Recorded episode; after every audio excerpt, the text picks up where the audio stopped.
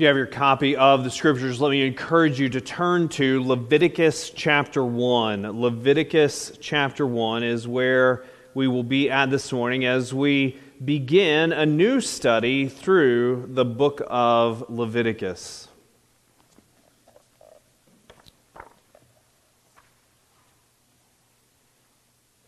If you've ever had the opportunity to travel outside of the United States, well, sometimes even in, within the United States, definitely, but if you travel to a place that is unfamiliar to you, to a different culture, it doesn't take long, oftentimes, to feel like this is not home. I feel out of place here. I remember when I was in between my sophomore and junior years in college, I had the opportunity to, go to South Africa on a mission trip. And there, there was definitely a sense of not being at home, being in a different culture, but I also had the sense during the three weeks that we were there that, you know, this is really not all that different because it was a pretty westernized area where we were at. But then fast forward a few years, and I find myself at 1 a.m. in the morning landing in Calcutta, India, hopping into taxis, driving to where we're going to stay for the next couple of days. And within five minutes, I knew I was not at home, even in the middle of the night. And as we walk through the book of Leviticus, and even as we step our toes into it this morning, we are going to quickly feel like we are not at home. There is a distance between us and this book. There's a distance between us and all of Scripture because of time and culture and so forth. But we particularly feel it in some places in Scripture, and we especially feel it when we get to the book of Leviticus, to the point that when I said last week that we were going to be walking through the book of Leviticus, some of you were like, Really? Leviticus? We just finished Philippians. There are 65 other books available to you, and the one that you chose was Leviticus? So this morning, I want us to answer that question. You see it there in your bulletin. Leviticus? Really? Yeah, really. Let's read Leviticus chapter 1. The Lord called Moses and spoke to him from the tent of meeting, saying, Speak to the people of Israel and say to them, When any one of you brings an offering to the Lord, you shall bring your offering of livestock from the herd or from the flock. If his offering is a burnt offering from the herd, he shall offer a male without blemish. He shall bring it to the entrance of the tent of meeting, that he may be accepted before the Lord. He shall lay his hand upon the head of the burnt offering, and it shall be accepted for him to make atonement for him. Then he shall kill the bull before the Lord, and Aaron's sons, the priests, shall bring the blood and throw the blood against the sides of the altar that is at the entrance of the tent of meeting. Then he shall flay the burnt offering and cut it into pieces, and the sons of Aaron the priest shall put fire on the altar and arrange wood on the fire. And Aaron's sons, the priests, shall arrange the pieces, the head and the fat, on the wood that is on the fire on the altar. But its entrails and its legs he shall wash with water, and the priest shall burn all of it on the altar as a burnt offering, a food offering, with a pleasing aroma to the Lord. If his gift for a burnt offering is from the flock, from the sheep or goats, he shall bring a male without blemish, and he shall kill it on the north side of the altar before the Lord. And Aaron's sons, the priests, shall throw its blood against the sides of the altar. And he shall cut it into pieces, with its head and its fat, and the priest shall arrange them on the wood that is on the fire on the altar. But the entrails and the legs he shall wash with water, and the priest shall offer all of it and burn it on the altar. It is a burnt offering, a food offering with a pleasing aroma to the Lord. If his offering to the Lord is a burnt offering of birds, then he shall bring his offering of turtle doves or pigeons. And the priest shall bring it to the altar and wring off its head and burn it on the altar. Its blood shall be drained out on the side of the altar. He shall remove its crop with its contents and cast it beside the altar on the east side in the place for ashes. He shall tear it open by its wings, but shall not sever it completely. And the priest shall burn it on the altar, on the wood that is on the fire. It is a burnt offering, a food offering with a pleasing aroma to the Lord. We are not in Kansas anymore. Let's go to the Lord. Heavenly Father, as we come to you, God, as we enter into consideration of these, your words, spoken, preserved long ago, handed down to this age, as we sang earlier. Father, these are not only your words to your people millennia ago. Father, as part of your revealed word, these are your words to us in the 21st century. So, Father, we pray that you would give us eyes to see, ears to hear what it is that you have to say to us, Reynoldsburg Baptist Church, in this gift, your word, this book to us. In Jesus' name we pray. Amen. So, this morning, what I really want to do is set up where we're going, explain a bit why it is. Why, really? Why Leviticus? I want to I want to explain that just a bit. So I have two, two points to my outline, and they really are the two words of the title there. The first, the first word is Leviticus. I want us to make some introductory observations about Leviticus. And then the second word is really. That is, I want to give some reasons why we, as Reynoldsburg Baptist Church, should study this book together. So, first, Leviticus, some, some opening observations about this book. When you think about the book of Leviticus, if you've read portions of the Bible before, you have some familiarity with the Bible. When you think of Leviticus, what do you think of? Perhaps you think about laws, rules, sacrifices, blood, and all of those would be true. Uh, we find all of those things and much more in the book of Leviticus. But I think the first thing, maybe not the most important thing, but one of the most important things that we need to observe about the book of Leviticus is that it is not a law book like the Ohio Revised Code. Notice how the book of Leviticus opens the Lord called Moses and spoke to him from the tent of meeting Speak to the people of Israel and say to them. This is a story. This is a historical account of what actually happened when God gave his word to Moses, instructing the people in all of these ways. But it does not come to us simply as a bland, empty, emotionless list of cold, hard rules. It comes to us as it is the story of the one true and living God revealing to his people whom he has rescued out of slavery and is preparing to take them into the land that he had promised generations that he would give to them. And here he is telling them, and we have given to us how it is that he is telling them how they are to live as his people. So that as we come to the book of Leviticus, its account comes to us as the story of God's speaking to his people, how he expects that they would live as his holy people. But it also comes to us embedded in a bigger story.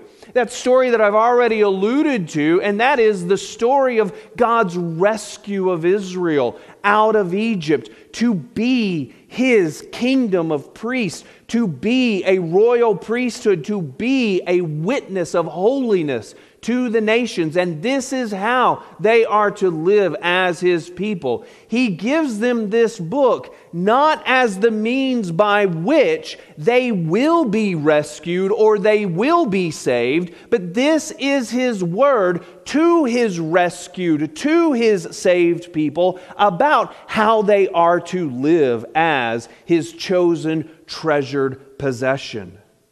But it comes to us in the context of an even bigger story than that, doesn't it? Because it comes to us in a story that goes all the way back to the garden, that goes all the way back to when our first parents, Adam and Eve, rebelled against the one true and living God, choosing to do precisely what he told them not to do as they ate of that fruit and they were plunged into sin under the curse, and all of us with them. But in that curse, remember, as we have talked about many times, and Lord willing, we will reference many times again, in the pronouncement of judgment, there is a promise that God makes a promise of rescue, a promise of one to come who will crush the head of the serpent who had tempted Adam and Eve.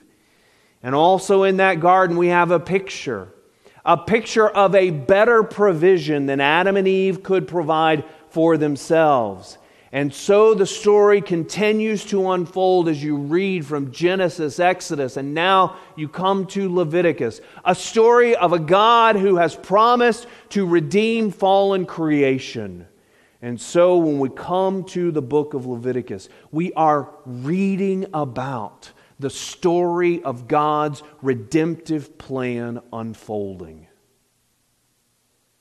And as we read about this redemptive history, as we read about God's intention for his people to live as his holy people, there are a number of features about the story of the book of Leviticus that are worth at least observing quickly. We will spend more time on these as we work our way through the books, but as we read this story, as we read about God's intention and His word to His people, what will we find?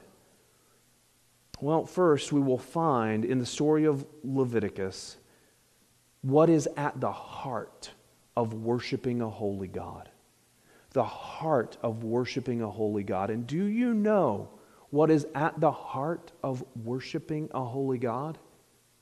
It's what we find in the first seven chapters of Leviticus. And it's summed up in a word sacrifice. There is no worship of the one true and living God by an unholy, unrighteous people without the payment of sacrifice. The heart of worship is sacrifice.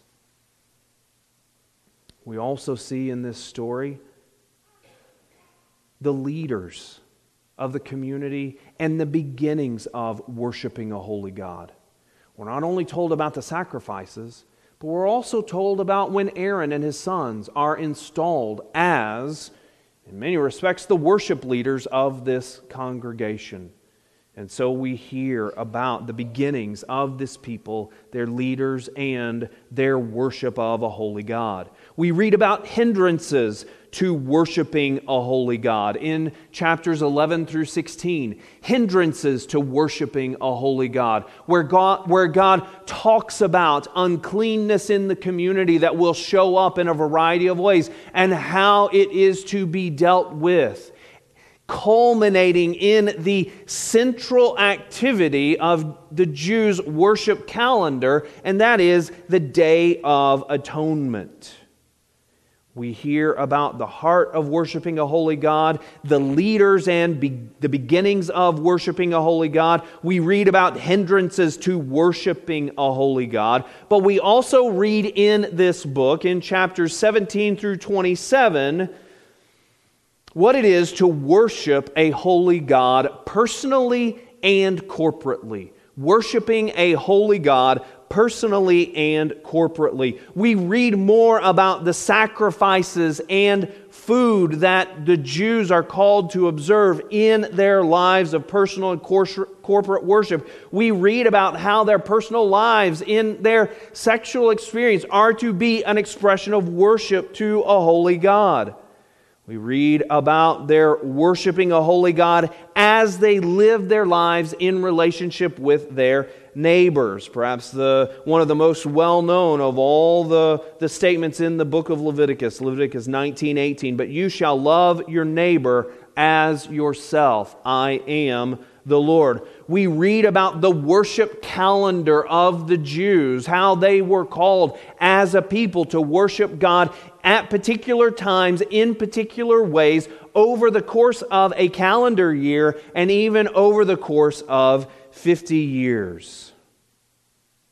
We are called, we, we read about a people who is called to live a life of holiness. Speak to all the congregation, Leviticus 19:2.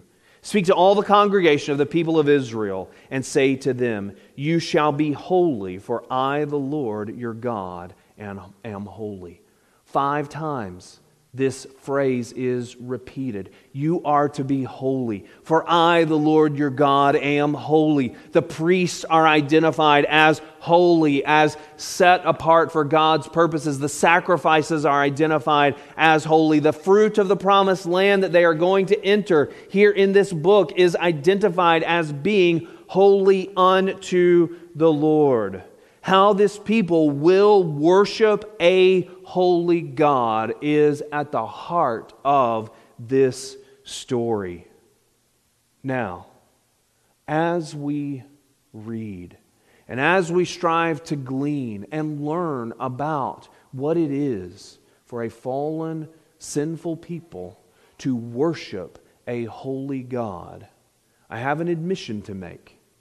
There are times in our study, perhaps you've already anticipated it in what I've said this morning or you've thought about it before. There are times as we work our way through this book where there will be some awkwardness.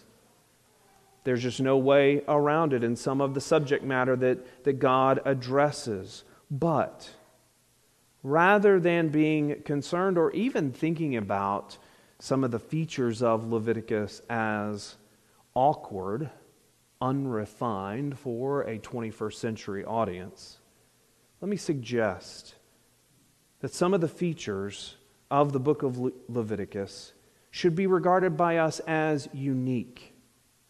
Unique for a purpose and with a motivation.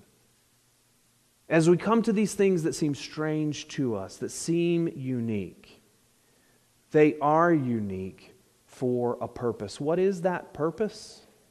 So that a holy God might dwell among an unholy people? That is the question at the heart of this book. How can a holy God dwell among an unholy people? And do you remember what Moses said as they were getting ready to set out? He desperately declared that if God did not go with them, then he had no hope. He could not lead these people. They needed the one true and living God, the most holy God, to dwell among them, to guide them. And this book is God's gift to show them how the most holy God will dwell among an unholy people.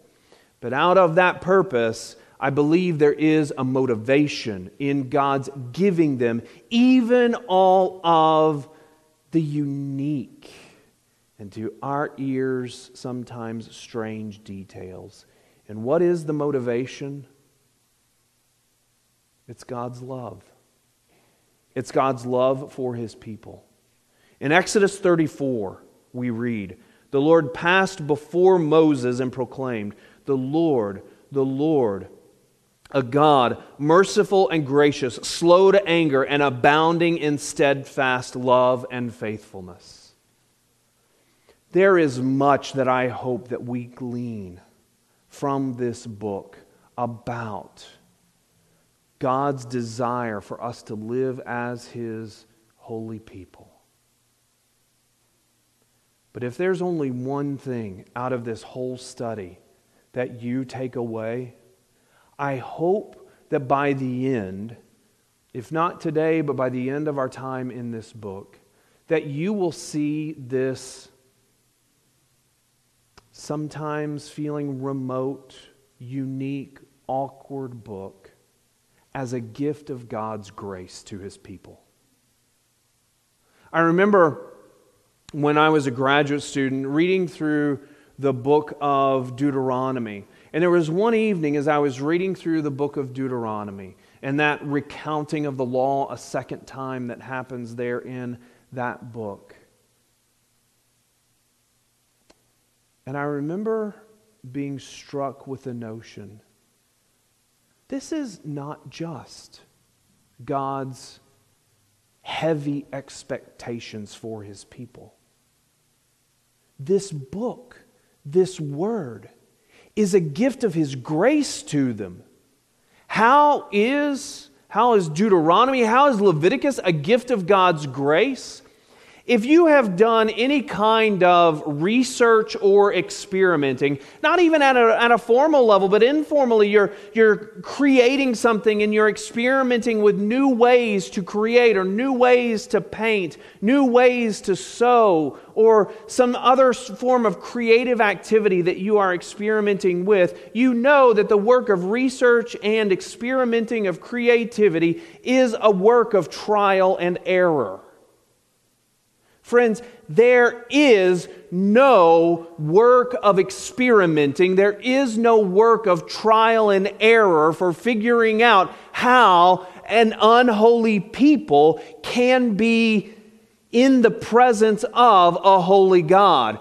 Because the message of Leviticus is that if you experiment with how to live as in the presence of a holy God, you will be consumed. Just read Leviticus 10 this afternoon. Moses, Aaron, Moses's, or excuse me, Aaron's, two of Aaron's sons experiment with how they will worship this one true and living God. And that's the end of their days. But in God's kindness, in His grace, He tells His people, This is how I want you to live in my presence. You don't have to figure it out. You don't have to have someone over here keeping log. Well, when Benjamin did this, he didn't get struck down by lightning, but when Sarah did that, whoa, that was the end. So we better do this and not that. Instead, God says, do this and not that. It is God's kindness that He gives this book to His people. It is God's kindness that He has preserved this word for us today so that I can say without hesitation, really. We really should give our time to this oft neglected corner of God's Word. Why? Quickly, let me give you some reasons why we, as a New Testament people, should study this particular Old Testament book. First, because Leviticus is God's revelation of himself. Leviticus is God's revelation of Himself. We want to know God's Word for us. We want to know how He reveals Himself. Well, friends, today He reveals Himself in the book of Leviticus. Consider Psalm 19, 7 through 8. The law of the Lord is perfect. The testimony of the Lord is sure. The precepts of the Lord are right. The commandment of the Lord is pure. If you're familiar with Psalm 19, you know that I've skipped over portions of it. All of those things that I just read are true about God's word, about the law, about Leviticus. It's sure, it's perfect, it's right, it's pure. But do you know what else those verses go on to say, or what they say interwoven with those affirmations about the perfection of God's Word? Listen, the law of the Lord is perfect, reviving the soul. The testimony of the Lord is sure, making wise the simple. The, te- the precepts of the Lord are right, rejoicing the heart. The commandment of the Lord is pure, enlightening the eyes. Friends, Leviticus is perfect, it revives the soul. Leviticus is sure, it makes wise the simple. Leviticus is right, it rejoices the heart. Leviticus is pure, it enlightens the eyes. Why should we give our attention to this word? Because it is God's word that changes us. We frequently refer to 2 Corinthians 3 16 and 17, where Paul writes, All scripture is breathed out by God and profitable for teaching, for reproof, for correction, for training in righteousness, that the man of God may be complete, equipped for every good work. Do you believe that? Do you believe that? That all Scripture, all of it, down to the very letters themselves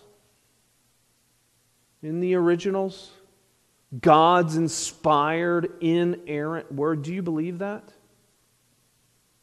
Do you believe that God's word is profitable as it is wielded for teaching, for reproof, for correction, for training in righteousness?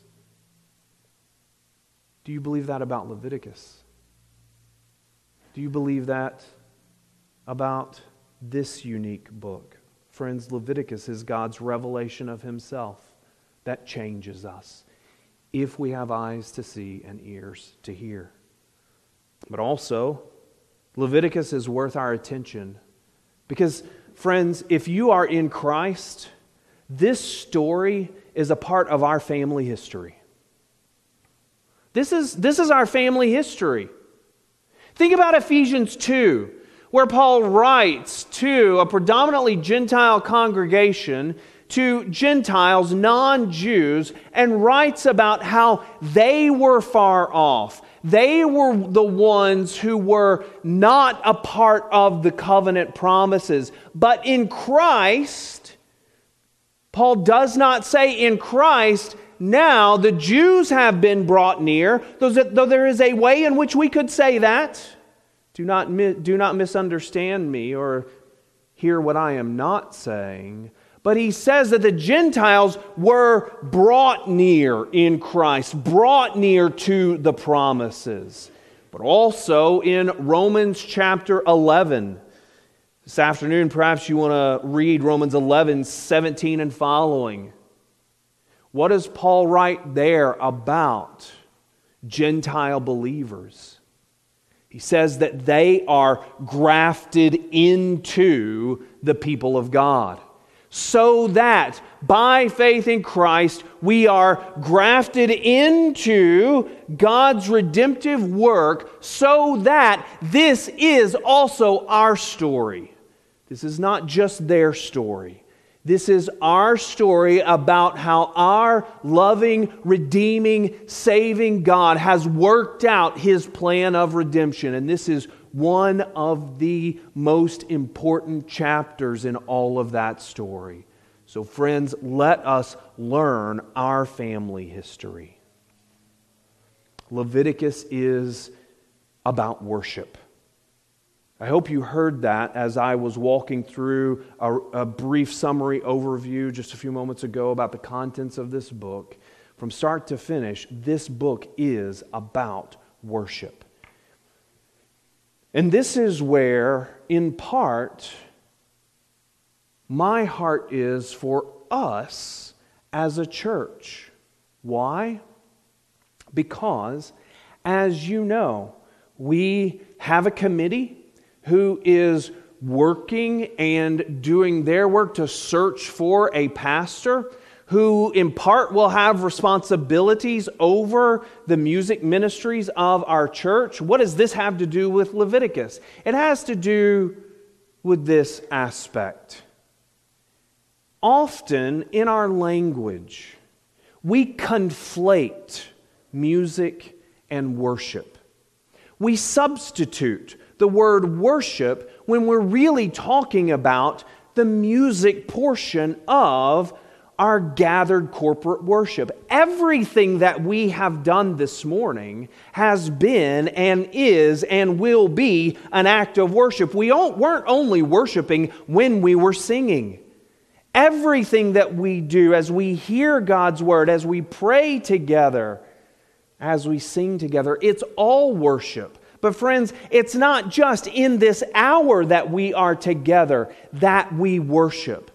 All of our lives are to be lived as an offering of worship to the God who has saved us. If you do not believe me, listen to Romans chapter 12.